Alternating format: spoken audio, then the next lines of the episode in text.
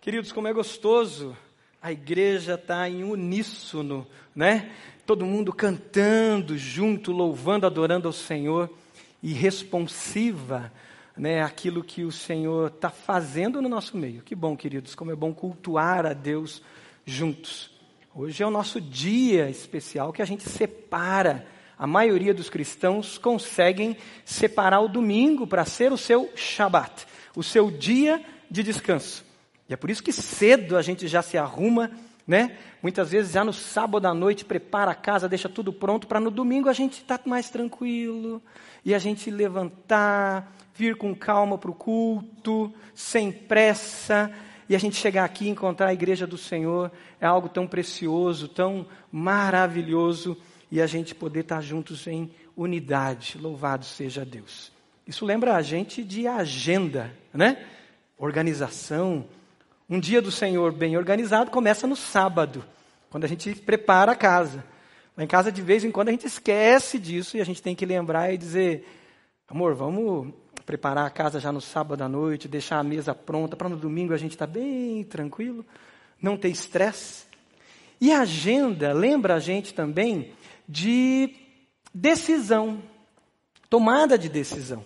Porque se eu tenho que me preparar para o dia do Senhor no domingo, e eu tenho que no sábado à noite talvez preparar a casa ali para que no domingo eu esteja mais tranquilo, talvez eu vou ter que dizer não a algumas coisas do sábado à noite. E não é fácil dizer não, não é verdade? Não é fácil. A gente estabelecer a prioridade, até que é fácil. A gente consegue olhar e dizer: ah, minha família é prioridade. Ah, o dia do Senhor, estar com a igreja do Senhor Jesus no domingo é prioridade. Um dia de descanso para aqueles que trabalham no domingo e separam o seu Shabat em outro dia, separar esse dia é prioridade. O que pega a gente não é estabelecer a prioridade. Primeiro, o que pega é cumprir as prioridades. Mas o que pega mais a gente é decidir, é fazer escolhas. E quando a gente olha para a nossa agenda, se você já foi levado para a sua segunda-feira, para os desafios que você tem, você começa a pensar nisso. Eu tenho que fazer escolhas. E como fazer escolhas é difícil. Mexe com a gente. A gente tem que decidir, principalmente quando tem que decidir entre o bom e o bom. decidir entre aquilo que é certo e aquilo que é correto. Mas como que eu vou decidir entre o certo e o correto? A gente trava nessa hora. Não é verdade? É difícil, fazer escolhas não é fácil. E Jesus, na sua agenda, ele também fazia, fazia escolhas. E Jesus, na sua agenda, também teve que dizer não. E dizer não para coisas boas. Olha que interessante, Jesus disse não para coisas corretas, para coisas boas. Sim, porque Jesus também teve que decidir entre o certo e o correto, entre o bom e o bom. Aquilo que ainda poderia afunilar, focar ele no seu propósito e na sua missão. Nós vamos caminhar por um dia de Jesus. Você vai lá para Marcos, Evangelho de Marcos, evangelista Marcos. Abre a sua Bíblia lá no Evangelho segundo Marcos. E nós vamos caminhar um dia com Jesus, na agenda de Jesus. E nós vamos ah, aprender com Jesus e guiado pelo Espírito Santo a pensar sobre uma agenda uma prioridade e um combustível para nossas vidas. À luz do que nós vamos ver nesse dia com Jesus, que nós vamos meditar aqui no Evangelho de Marcos, a partir do versículo 21. Mas antes vamos orar? Você pode fechar seus olhos? Senhor, que bom nós estamos juntos como igreja do Senhor nesse dia que lembramos a sua morte e a sua ressurreição o primeiro dia da semana que nós consagramos a Ti como primícia, entregamos a Ti e estamos aqui sabendo que o Senhor está falando conosco e vai falar muito conosco nessa manhã. E essa manhã é uma manhã de salvação.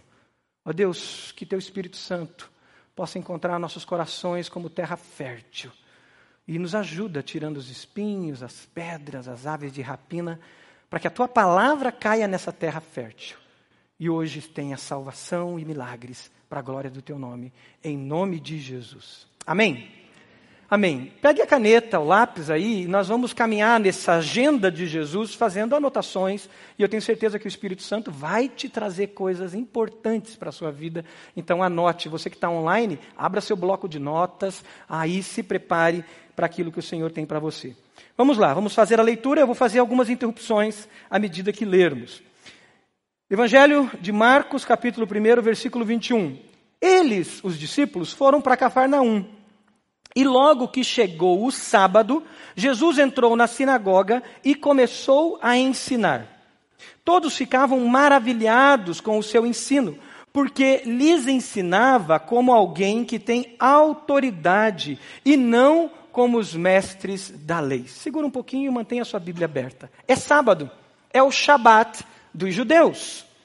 Até ali, os judeus, até hoje, os judeus tem o seu dia de descanso no sábado.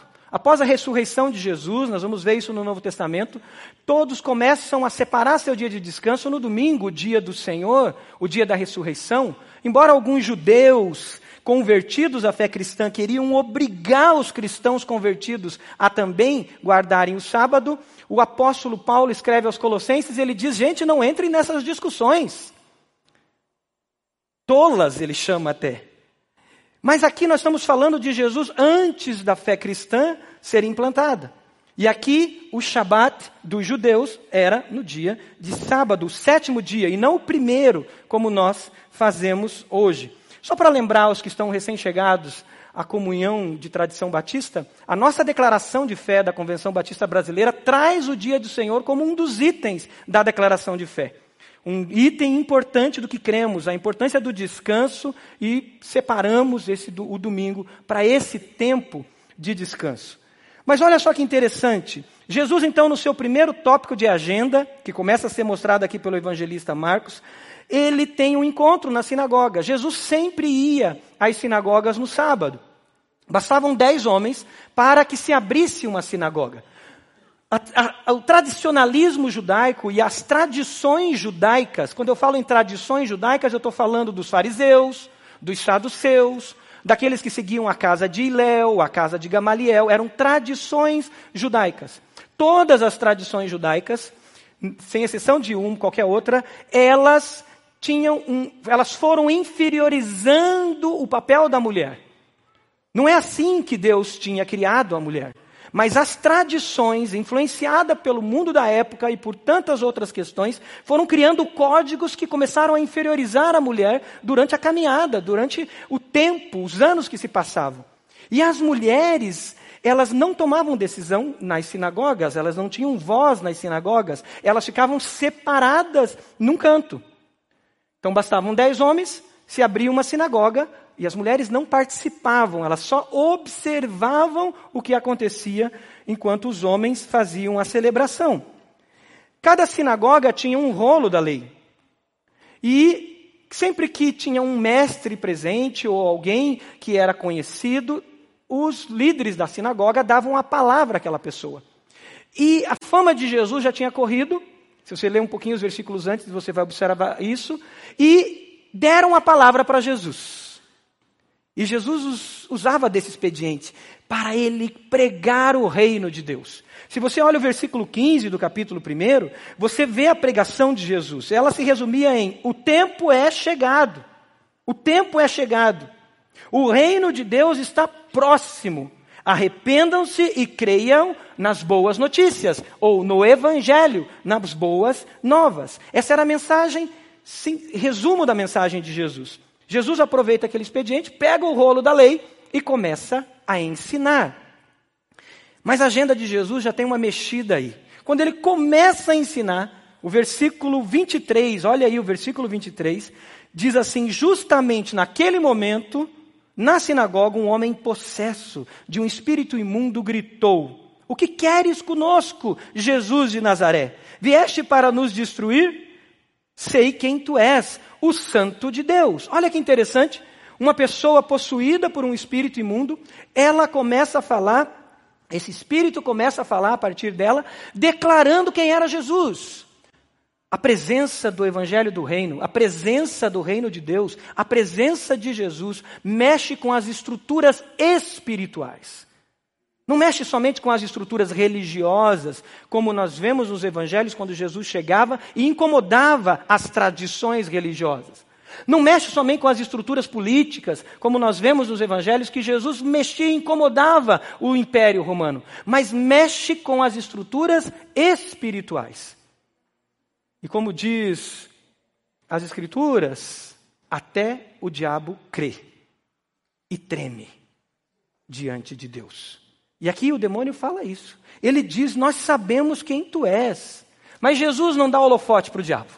Jesus não dá palco para o diabo. O que, que Jesus fala? Olha o versículo 25: Cale-se e saia dele. Repreendeu Jesus. O espírito imundo sacudiu o homem violentamente e saiu dele gritando. Todos ficaram tão admirados que perguntavam uns aos outros: O que é isto? Um novo ensino e com autoridade. Até aos espíritos imundos ele dá ordem e eles lhe obedecem. As notícias a seu respeito se espalharam rapidamente por toda a região da Galileia. Um sinal do reino de Deus se manifesta aqui, que é a expulsão de demônios, que é a realidade de um mundo espiritual sendo manifestada e a realidade de um mundo espiritual que estava infiltrada naquela sociedade, estava infiltrada na vida de pessoas. Um sinal do reino. Mas a agenda de Jesus continua. Depois de Jesus ter esse tempo na sinagoga, ele agora vai para casa de amigos. É um dia de descanso. Dentro das tradições judaicas, tinha várias regras sobre o que você poderia fazer num sábado. Então, algumas tradições diziam: você pode andar até um quilômetro. Estou colocando números aqui hipotéticos, mas existem números reais para isso. A outra tradição dizia: não, você não pode nem sair de casa, só ir à sinagoga e voltar. Enfim, cada tradição dava algumas regras de como você poderia passar um dia de sábado. No caso aqui, nós vemos que Jesus foi à casa de amigos. Quem eram? Tiago, João e Pedro. Os primeiros discípulos que foram convidados, chamados por ele, a serem pescadores de homens. Isso está no capítulo 1, mais no início. Jesus vai para casa de amigos, descansar. Como é bom no dia de descanso a gente encontrar com amigos, conversar, orar, testemunhar. Um dia como hoje, a gente sair, encontrar pessoas até que não conhecem a Jesus e a gente poder abençoar a vida dessas pessoas, a gente passar um dia de descanso, celebrando a vida celebrando aquilo que Deus já fez na nossa vida durante a semana, porque o Shabat, ele é, ele é desfrutar do que Deus já fez por nós e abençoando vidas. E Jesus faz isso, vai para a casa dos seus amigos. No caminho, Jesus ouve uma notícia sobre a sogra de Pedro. Olha o versículo 29. Versículo 29 diz: Logo que saíram da sinagoga, foram com Tiago e João para a casa de Simão e André. A sogra de Simão estava de cama, com febre e falaram a respeito dela a Jesus. No caminho, eles comentaram com Jesus que ela não estava bem. Versículo 31. Então ele se aproximou dela, tomou-a pela mão e ajudou a levantar-se. A febre a deixou e ela começou a servi-los. Tinha gente que não ia ficar feliz com essa cura da sogra, né? Mas Jesus foi lá e deu esse presente para Pedro. Está aqui tua sogra curada. Vem. Aleluia. Então, queridos, mais um sinal do reino de Deus é manifestado: a cura física, a cura de pessoas. Sinais do reino seguem a Jesus. Não é o que diz o final do Evangelho de Marcos, quando nos chama a evangelizar, nos chama a ir às nações, ele diz assim: e os sinais do reino seguirão aqueles que creem. Você crê que os sinais do reino seguirão as que creem? Diga amém. amém. Os sinais do reino têm seguido a sua vida? Diga amém. amém. A minha vida tem seguido. Tenho visto os milagres de Deus, os sinais do reino acontecendo. Expulsão de demônios, cura de enfermos, pessoas sendo acolhidas, pessoas sendo incluídas, pessoas sendo resgatadas a sua dignidade. Os sinais do reino têm seguido aqueles que creem. Aleluia! E a gente tem experimentado isso. Acontece que a agenda de Jesus estava terminando, o seu dia de descanso estava acabando, ele deve ter tido um pouco de descanso ali à tarde. E aí você vai para o versículo 32. Ao anoitecer, e olha o destaque do evangelista: depois do pôr do sol. Por que, que ele diz isso? Porque um dia judaico começava com o pôr do sol e terminava com o pôr do sol. Então, Jesus descansou um pouco e ao anoitecer, depois do pôr do sol, o que aconteceu? A agenda de Jesus lotou. O povo levou a Jesus todos os doentes e os endemoniados. Toda a cidade se reuniu à porta da casa. Alguns teólogos dizem que tem uma hipérbole aqui do evangelista Marcos, toda a cidade. Mas ele queria realmente dizer da multidão que estava à porta da casa de Pedro. E olha o versículo 34. E Jesus curou muitos que sofriam de várias doenças. Também expulsou muitos demônios. E olha que interessante. Ele não permitia, porém, que estes, no caso os demônios, falassem, porque sabiam quem ele era. Os sinais do reino presente, aonde o reino de Deus chega, há milagres, há salvação, há cura, há acolhimento, há emancipação, há resgate da humanidade, há resgate do que é o ser humano. A presença de Deus traz vida. Mas agora acontece algo. Termina a agenda de Jesus, provavelmente tarde da noite, versículo 35. Jesus vai dormir, todos vão dormir, e o versículo 35 diz que de madrugada, quando ainda estava escuro, primeiro ponto na agenda de Jesus do outro dia. Jesus levantou-se e saiu de casa e foi para um lugar deserto. Não existiam desertos na região de Cafarnaum. Provavelmente o que o evangelista quer dizer aqui é um lugar solitário, um lugar que ele estivesse a sós com Deus. Semana passada a gente estava com o pastor Joel Kominski aqui e ele falava muito e falou muito sobre, no inglês, do quiet time. A hora silenciosa. A hora de eu estar quieto, de eu estar na presença de Deus. E Jesus tinha, então, a sua hora silenciosa. Foi para um lugar é, solitário. Talvez se ele tivesse num grande centro, ele descesse do apartamento e achasse um canto na garagem. Eu já fiz muito isso. Meu apartamento era pequeno.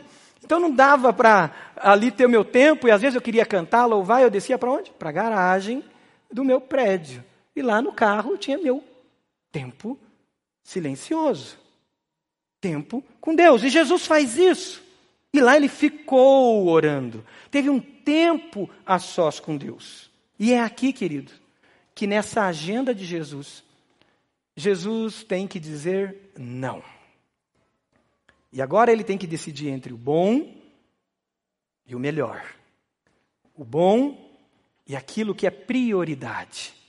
Queridos, muitas vezes nós sacrificamos o importante no altar da urgência. Nós sacrificamos aquilo que é prioridade no altar das dispersões e daquilo que é bom muitas vezes e que se torna urgente. Jesus agora diz não. E olha o que aconteceu. Pedro, como sempre, o Pedrão, versículo 37, 36. Pedro sai, Simão e seus companheiros foram procurá-lo. Aonde está Jesus? As pessoas estão aqui. E ao encontrá-lo, eles disseram, e aqui tem um tom de cobrança: todos estão te procurando. As pessoas precisam de cura. As pessoas precisam de libertação. As pessoas precisam do Senhor. Aonde o Senhor está? E aí Jesus responde, versículo 38, nós vamos para outro lugar. Não. Não. Você sabe dizer não? Como é importante saber dizer não. E Jesus sabia dizer não. Não. Nós vamos para outro lugar, para os povoados vizinhos, para que também lá eu pregue. Foi para isso que eu vim. Você já imaginou os haters, a internet nesse dia, a rede social? Jesus nega cuidado das pessoas. Olha só, Jesus só quer números. Olha só, Jesus nega uma mãe com uma criança doente. E a rede social, Facebook, Instagram e os haters e os cancelamentos. E cancelamento em cima de cancelamento. Jesus disse não. Queridos, nós aprendemos aqui uma agenda de Jesus uma prioridade de Jesus e um combustível de alinhamento de Jesus com os céus. A primeira coisa é que essa agenda de Jesus, ela está muito explícita, é uma agenda focada em pessoas. Pessoas fluíam a agenda de Jesus. Era assim a agenda dele. Como é a nossa agenda se a gente olhar para ela? O que, que flui sobre a nossa agenda? Aonde a nossa agenda mostra muito de nós. Assim como o nosso extrato bancário também mostra quem nós somos. Nós revelamos quem nós somos na administração do nosso tempo. O bem mais precioso que temos, o tempo. Lá nós revelamos muito de nós. E nós revelamos muito de nós também na administração dos bens. E aqui Jesus revela quem ele é. A sua agenda está focada em pessoas. Mas as propostas que existiam para Jesus eram muitas. Queridos, aquele povo era oprimido por um Estado, por um, uma ditadura militarista opressora. E a proposta e a necessidade de um libertador era muito grande. Existiam homens que já tinham se levantado contra Roma, muitos homens, muitas guerrilhas já tinham surgido. E por que, que Jesus então não escolhe fazer parte desses grupos? E trazer uma libertação, trazer uma salvação para aquela sociedade? Jesus diz não a essa proposta e ele escolhe o quê? Pessoas. Nós poderíamos dizer, puxa, Jesus, você poderia ter feito igual Mahatma Gandhi, um movimento pa pacifista, aonde você de repente mobilizasse a Judéia em movimentos pacifistas e negociasse com Roma. Nós poderíamos dizer para Jesus, e muitos querem dizer isso para Jesus: Jesus, você poderia fazer como Che Guevara e se levantar contra imperialismos, e você criar um movimento revolucionário. Outros poderiam dizer: Jesus, Jesus, na tua agenda poderia ter outra coisa, e você de repente poderia mobilizar um exército, ser um grande general, e resgatar os bons costumes, e resgatar uma sociedade organizada de ordem e progresso. Mas Jesus diz não a todas as propostas, porque Jesus tinha um propósito. E o propósito dele estava ligado a pessoas. Porque são pessoas transformadas pelo Evangelho, que transformadas de dentro para fora, e não de fora para dentro, mas transformadas de dentro para fora, vão ter famílias transformadas.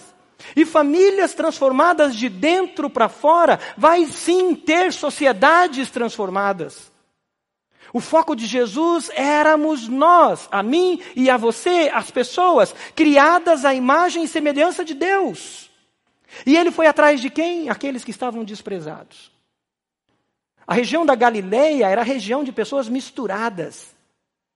E Jesus vai primeiro para estes, aqueles que não eram puros, vamos dizer assim, pensando em, em formação étnica, eram os misturados. Jesus vai buscar essas pessoas. Jesus vai buscar aqueles que estavam separados da religião, separados do Estado, separados de todos. E Jesus disse: Eu vim para pessoas. Eu vim salvar o que estava perdido. Foi isso que o pastor Silvanir leu para nós das Escrituras hoje. Eu vim buscar o que estava perdido, as pessoas. A agenda de Jesus então flui nessa dimensão. Queridos, hoje em dia querem colocar Jesus numa caixinha ainda. Tem ainda muitos que querem transformar Jesus num Gandhi, um grande líder, um grande homem. Muitos que querem transformar Jesus somente num mestre de grande instrução, de grande sabedoria, um Buda, um, um escolhido somente. Muitos querem transformar Jesus num Che Guevara, um revolucionário que vem e invade e, e promove transformação, revolução. Muitos querem transformar Jesus num grande líder que restaura os bons costumes e organiza uma sociedade que precisa de ordem. Mas Jesus não veio para isso. Jesus veio buscar o que estava perdido. Jesus disse: Eu não vim para ser servido, mas eu vim para servir e dar a minha vida em favor de muitos. Tinha um alvo. Entre as coisas e as pessoas, queridos, Jesus escolhe as pessoas. Entre as ideologias, entre as pressões sociais, entre aquelas demandas temporais que as pessoas tinham, Jesus escolhe as pessoas. E vai além. Vai além porque esse dia era um dia de sábado. E observem, e vamos, vamos observar que Jesus curou num dia de sábado. E as tradições religiosas diziam: não pode curar no sábado. As tradições judaicas diziam: não pode expulsar demônios no sábado. E nós vamos ver nos evangelhos como isso gerou problema para Jesus. E agora Jesus faz uma outra escolha entre as tradições religiosas e as pessoas. Jesus escolhe as pessoas. Mas é fácil a gente falar dos fariseus. Vamos olhar para nós. Nós temos as nossas tradições. Queridos, há 30 anos atrás, na tradição batista, você poderia ver um diácono entrar e tirar a ceia da mão de uma pessoa. Para você pode causar um. Mas isso aconteceu em algumas igrejas. Porque ele dizia: você não pode participar da ceia. Ah, você é divorciada, você é divorciado. Você poderia ver em tradições não só batistas, mas tradições presbiterianas, metodistas, e isso acontecer também, e eu vi em outras tradições, de, de alguém chegar e tirar a ceia da mão da pessoa e dizer: não, você está num segundo casamento, você não pode participar da ceia. Dá um constrangimento, não dá? As tradições matam as pessoas. As tradições ferem as pessoas. Jesus não estava querendo romper com a lei. Os princípios eternos de Deus são tradições que temos que manter. Porém, tradições se transformam em tradicionalismos. E tradicionalismos, eles destroem a essência da palavra de Deus. O Shabat é bíblico. É um princípio bíblico. Que até hoje nós cremos e pregamos que precisamos descansar.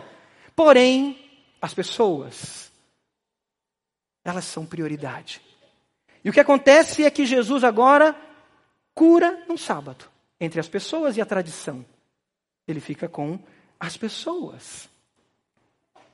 E se nós olharmos, existem tradições, as tradições são boas até certo momento, porque ela nos mantém os vínculos com aqueles que fundaram, que formaram a fé e nos leva na história, aos pais da igreja. Nos leva na história a aqueles grandes teólogos. Mas a igreja católica escolheu a tradição às pessoas. Nós vemos isso na história cristã. A pergunta que fica é para mim e para você: se muitas vezes nós não escolhemos a tradição batista, ou a tradição presbiteriana, ou a tradição luterana, ou a tradição metodista, e colocamos ela na frente das pessoas. O parâmetro para a gente saber disso são as Escrituras e olhar as Escrituras sem os óculos do tradicionalismo.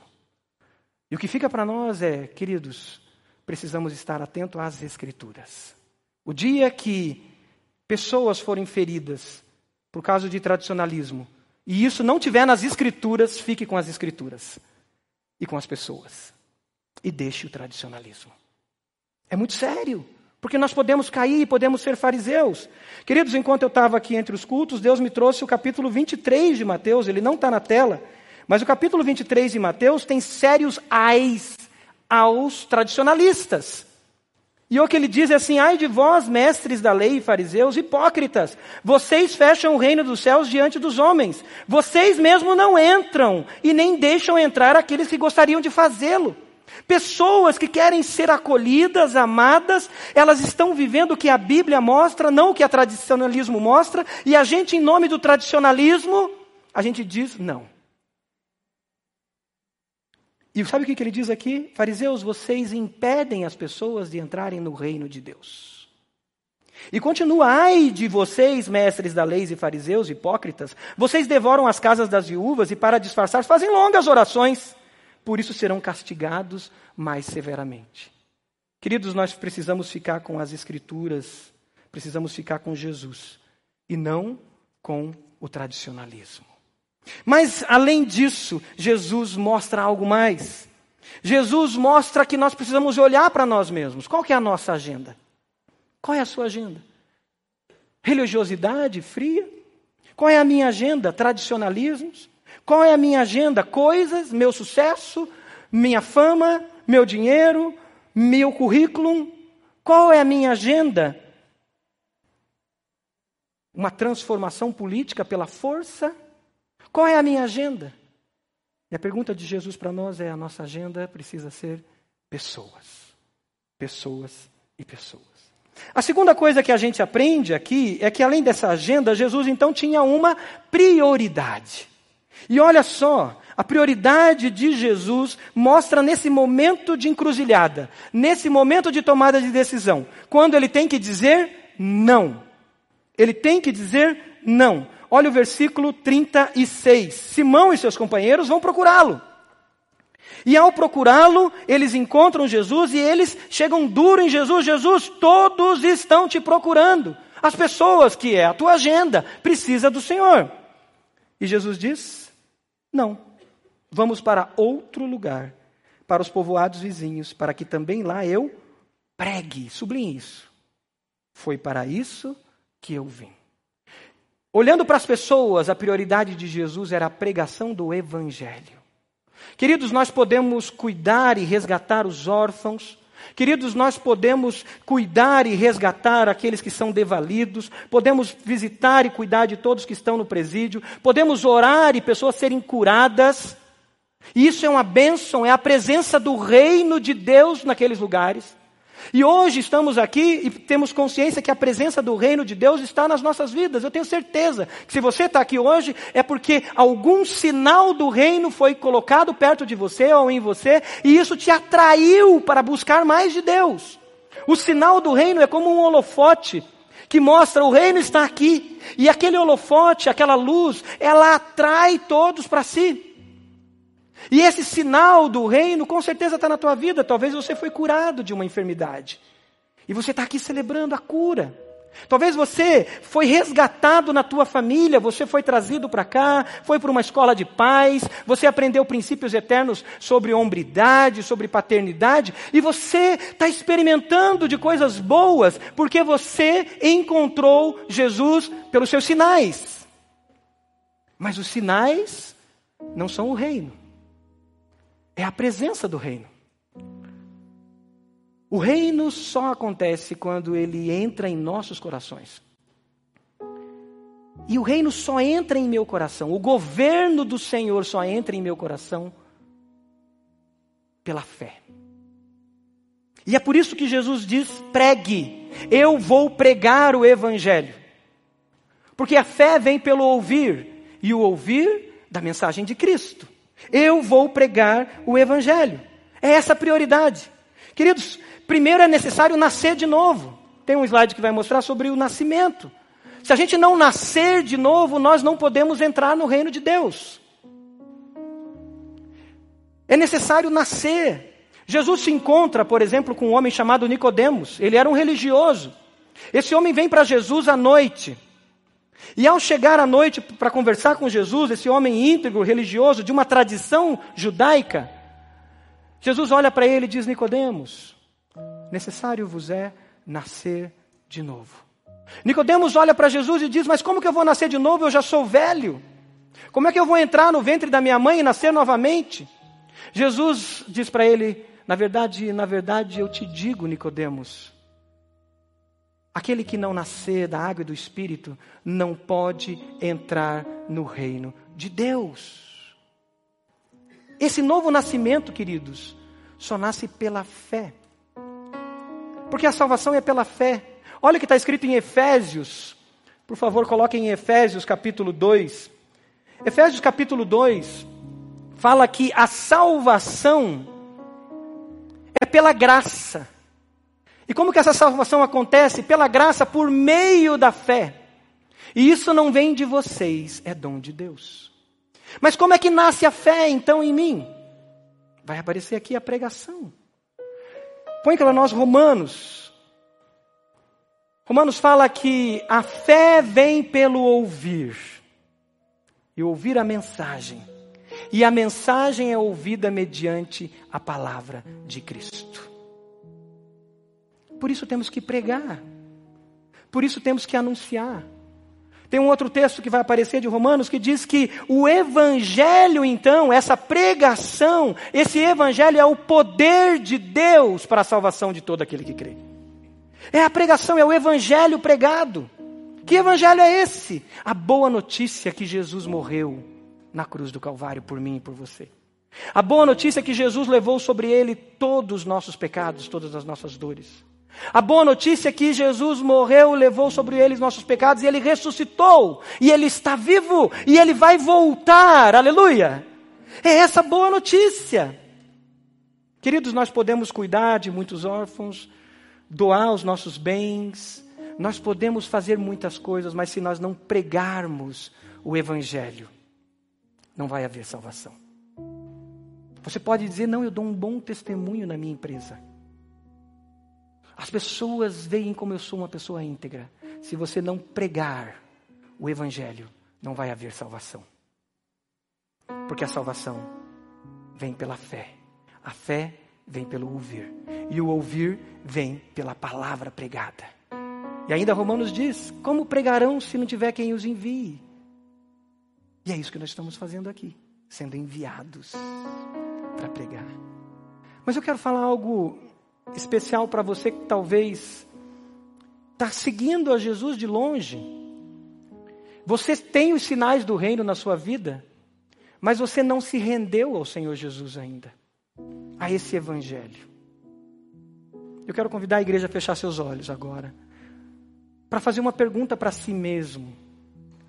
Eu estou ainda vivendo só dos sinais do reino? Ou eu já tenho o reino de Deus dentro de mim?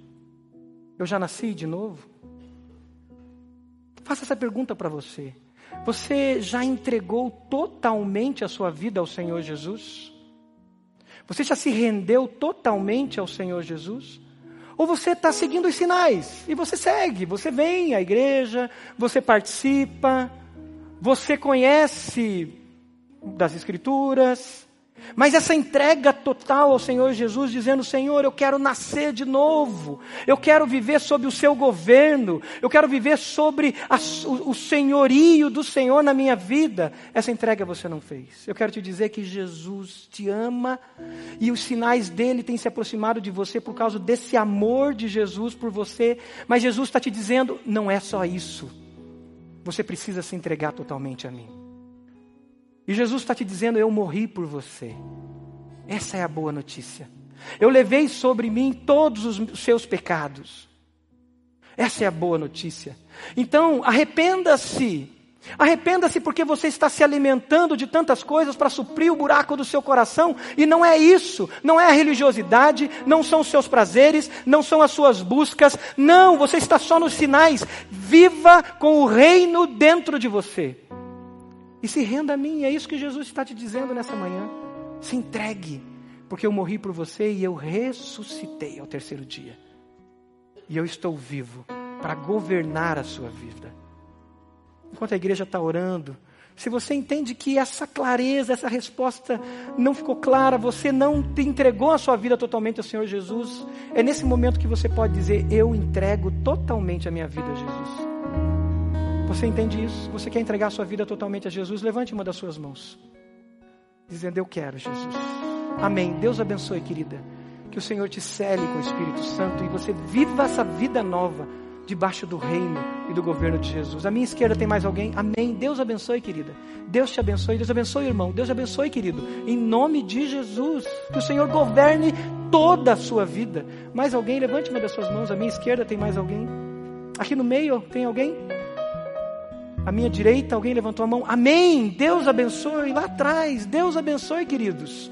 Estou vendo que é uma criança e um jovem, um adulto. Deus abençoe em nome do Senhor Jesus. Mais alguém à minha direita? Entendeu isso e está hoje declarando: Eu entrego a minha vida a Jesus, eu quero o reino pleno em mim, eu não quero viver de sinais. Amém. Deus te abençoe, querida. Aleluia. Aleluia. Aleluia. Espírito Santo de Deus, sela esses corações, Senhor.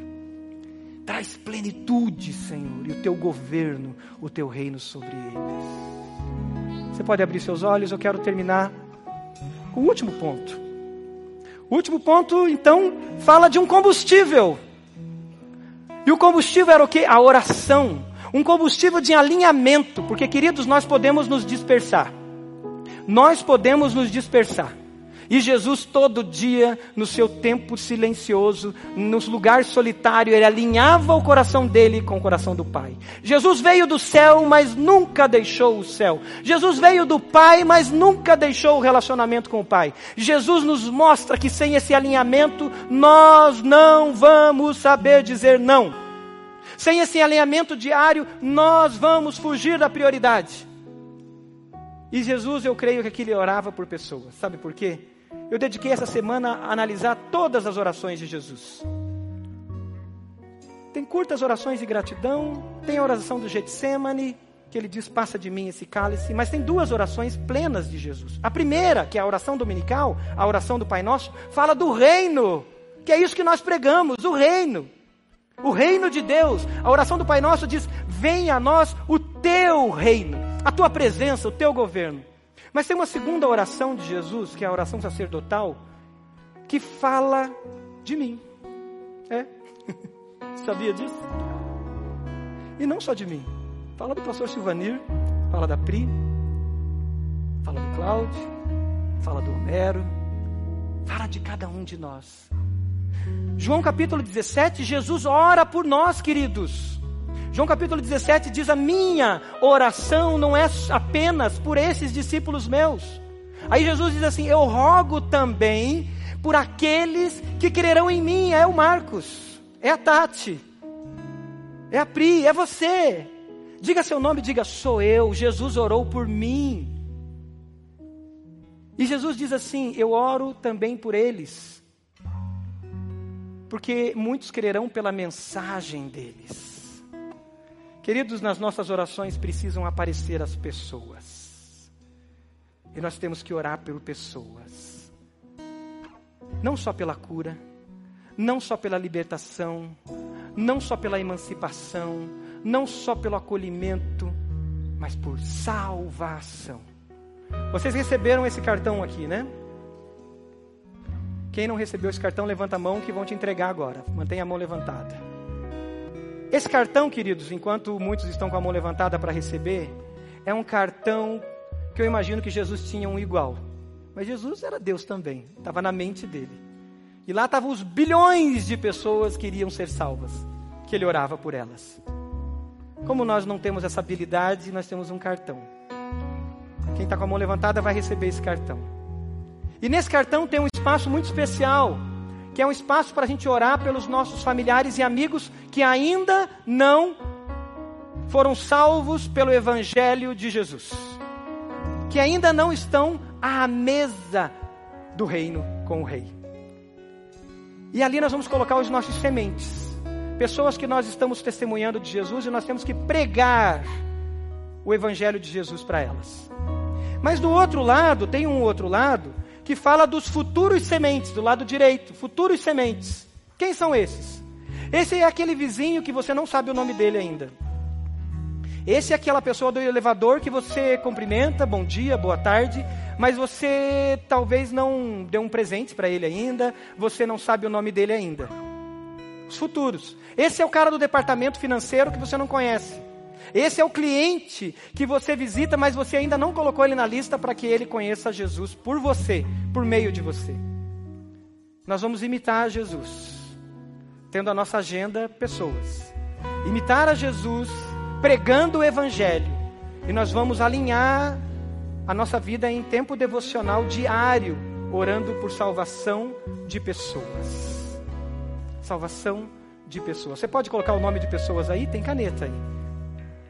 O desafio para nós, queridos, essa semana, hoje à tarde é: quem sabe você vai fazer um bolo, enquanto você faz aquele bolo, você vai orar pela vizinha da casa 9, e aí você vai entregar para ela. E você vai descobrir o nome dessa vizinha. E você vai dizer: Olha, esse bolo aqui eu fiz porque eu queria te abençoar. Chegou uma vizinha nova para nós lá e a gente não conhece ela ainda. Vamos conhecê-la? Vamos dar um presente? Tem um cara novo na empresa, eu vou dar um presente, vou dar uma caneta para esse cara. Eu vou dizer, cara, eu estou te dando esse presente aqui, dizer, ó, eu oro por você. Convidar ele para almoçar. E ele vai estar na minha lista de oração e de sementes. Sabe por que isso? Porque o reino de Deus é um reino de amigos. E essa mesa da ceia Essa mesa da ceia não é para uma etnia, não é para um tipo de pessoa, não é uma bolha de crente. A mesa da ceia é a mesa da comunhão. E nós vamos buscar pessoas para estar à mesa com Jesus. Porque nós não ficamos sentadinhos esperando só o céu. Nós queremos o céu na terra. E o céu na terra acontece à mesa à mesa da comunhão. O reino de Deus é um reino de amigos. E nós precisamos buscar mais para que eles vivam a comunhão e vivam os sinais do reino e vivam o reino. Coloque o nome aí dessas pessoas. Ore por elas. Você pode ficar de pé? Nós vamos cantar essa canção que fala da comunhão à mesa. Enquanto nós cantamos essa canção, eu te convido, você que aceitou ao Senhor Jesus, mesmo que você já tenha feito isso outras vezes, hoje foi dia de salvação. E eu te convido a vir à frente. Os pastores estão aqui, os líderes, nós vamos orar por você. Você que levantou a mão, e mesmo que você não tenha levantado a mão, mas você entendeu o Evangelho, você entendeu que você precisa de Jesus e você entregou a sua vida totalmente a Jesus.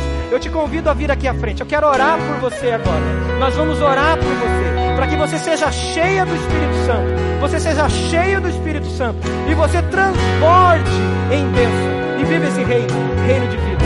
Enquanto cantamos, venha cante essa canção que fala do reino e da mesa do reino com o rei Jesus ao lugar de honra. Venha à frente, em nome de Jesus. Quem é esse que vem nos abraçando?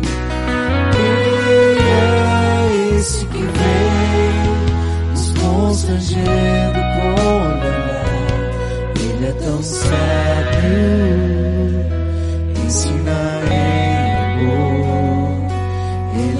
O convite é para vir à mesa com Jesus. Jesus tem um lugar de honra à mesa. Venha, sente-se a ela e participe do reino.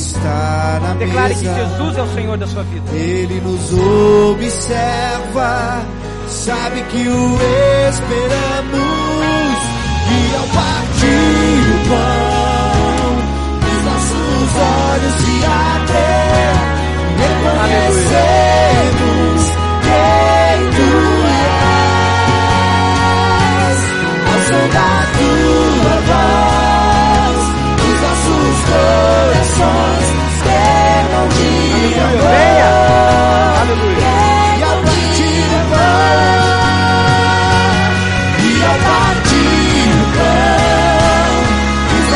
Nossos olhos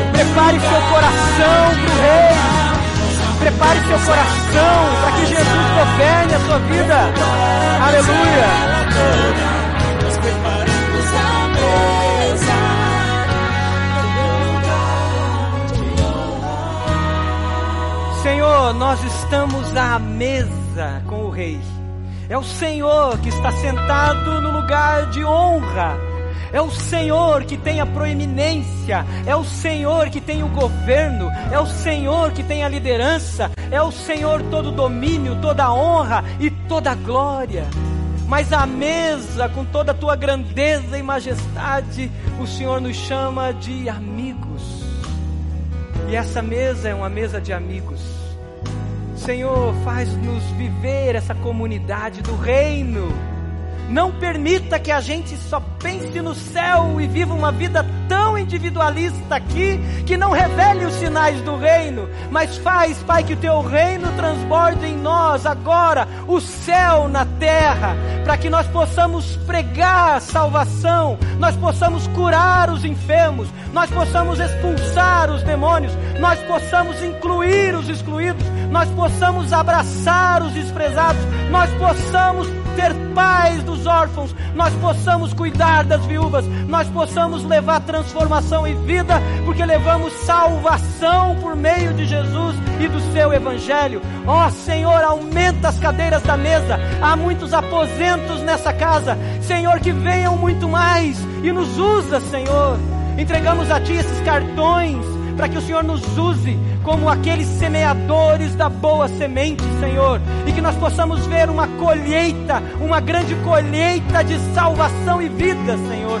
Usa-nos, Pai, usa-nos, Senhor. E eu coloco diante do Senhor esses que estão aqui à frente, que declaram Jesus, que sentam à mesa do Rei e agora, Pai, podem se servir desse grande banquete. Senhor, cele-os com teu Espírito Santo da promessa, transborde a vida deles e que eles testemunhem de ti e eles também sejam esses que trazem muitos à mesa. Obrigado, Jesus, por nos permitir estar à mesa com o Senhor. Nós somos gratos e oramos no teu nome, Jesus. Amém e amém. Aleluia.